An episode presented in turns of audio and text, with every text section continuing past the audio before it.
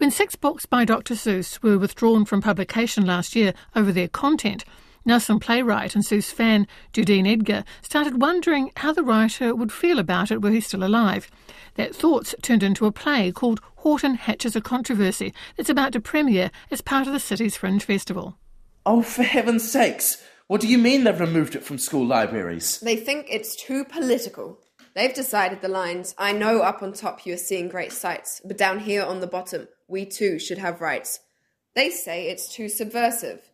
They say it's been removed to protect the children. I know I always say I'm subversive as hell, but that's ridiculous. My publishers didn't even comment on the political analogy. They were more worried about Max burping, for heaven's sakes. Yeah, well, that's because no one's ever burped in a children's book before. No one's ever used turtles as an analogy for Hitler either. Judene believes Seuss would agree with the decision to stop publishing some of his books because of racist and insensitive imagery. First, though, we recap on Seuss's life before he started writing children's books. He was an ad man firstly, and then he was actually a political cartoonist and, and actually quite a prolific political cartoonist during World War II. And what he did during those years actually influenced his books quite a lot. Um, and, and he wasn't instantly popular as a children's story writer because some of his first books he had a lot of trouble trying to get published and some just didn't really even get the pickup. And so his his initial claim to fame was actually as an ad man and he he actually made quite a fortune at that. What was his breakthrough book his breakthrough moment? Well it was probably horton hatches the egg. And that one really got some big pickup. And that's probably was the change in pace and style from some of his other ones. That's when some of the real rhyming and the more fantastical creatures came in. Even in his political cartooning, you, you can see some of his books that he created in later years actually started off as actually political cartoons there were some very strong messages and some some actually were were obvious and some were less obvious and people raise the cancel culture as if it's a, a, a modern thing. But actually Seuss has had books cancelled for decades by different groups who who don't like certain messages he put in his books including messages like people have rights um, was one that you know got books books of his band. And one of the really timely ones too is protection of the environment's another one, eh? Absolutely, and a bit before his time on that one. Well before his time. But what about Seuss's place in, in your childhood and your upbringing? Look, I can't actually remember when I first started loving Dr. Seuss, but there was just, I think it was as much the imagery as it was the words. And I think it's the combination of the two. And I actually overheard, and this was when I was at university, overheard the local librarians referring to me as the Dr. Seuss woman because there was this adult person getting out Dr. Seuss books because they were such a great way to relax and unwind and as much as on the surface they're you know these fun hilarious books they always had these other messages behind them. As you mentioned, his books have not universally been popular with authorities over the decades, but take us back to the controversy of last year, because this really did hit the international headlines and got a lot of debate going. Yes, so I think one of the first things is probably what I always go is, is the correction, because a lot of people did blame cancel culture on six of his books no longer being published, but it was actually that his own publishing company chose to discontinue them, which is quite different, I think. And, and I think it's important because Dr. Seuss, and this is a lot of what my play, the, the leading message of my play is actually from a Maya Angelou quote, and it's do what you can until you know better then once you know better, do better. And that's quite the, the theme that runs through my play, Horton Hatches a Controversy, is I actually like actually the publishers look at those books and go, is this his legacy that he would want? When we look at some of the other messages in the other books, you can actually see where he's matured and grown and and like as Maya Angelou says, do what you can until you know better. Then once you know better, do better. So you actually believe that Dr. Seuss would have agreed with this decision? I do. That's my take. But when I look at the the the journey he went on, and no, he wasn't a perfect person by any um, extent of the imagination, and I'm I'm not going to to paint him as perfect. But I actually think he he would support this decision.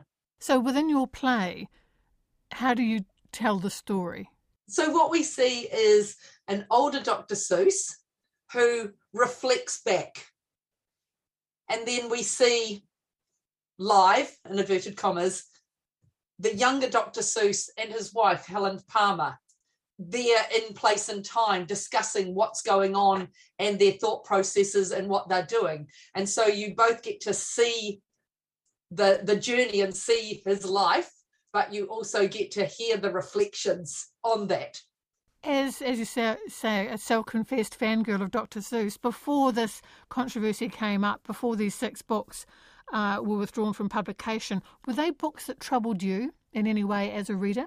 There, there were certainly look. I mean, I look. I already knew about the racism that was in some of them. I knew about some of his, you know, sort of more troubling views that he had had, and and I guess that's how I learned more because I needed to try and understand for myself are these books that I should support? Are these books, you know, what, what is in the books? What else was Dr. Seuss doing or saying? And what would he have thought about them? And I think my own journey of discovery of working out where they fit in my life helped me write the play. I mean, this would be one of the the fascinating conversations would be to sit down with him to discuss these books, to discuss whether he considered himself to be racist. He did support for a while the internment of the Japanese, I understand, but was that only for a while? Yes, yes, during his World War II political cartooning, that was. Um, yeah, look, he was fantastic on anti-Semitism, rights for you know workers, all sorts of minorities but he was very pro internment of the Japanese. Uh, but he did have a major change of heart on that, and, and and he he was apologetic about that as well. And then he did what he could to try and you know you can't take back what you did, but what do you do going forward to try and redress and change the perceptions that you helped create? It does or helped reinforce, I guess. Yeah, I mean, it, there does tend to be a responsibility on a playwright who is dealing with an actual person. You've done your research, and as you've said already, Judene, you love the books. But what's your approach to this? I mean, you don't want to be an apologist, I guess. You know, you're wanting to um, give within the time on stage some kind of truth. Absolutely, and and so you you will see his flaws as well. They they happened. It's part of him, and so that will be shown that he really got some things wrong. That's not being hidden at all. That that it's actually a key part of the story. Talk me through the relationship with his wife, who you say also is part of the story, also on stage. What's her place in this? I mean, more than more than a sounding board, I assume. Does she have her own opinions here?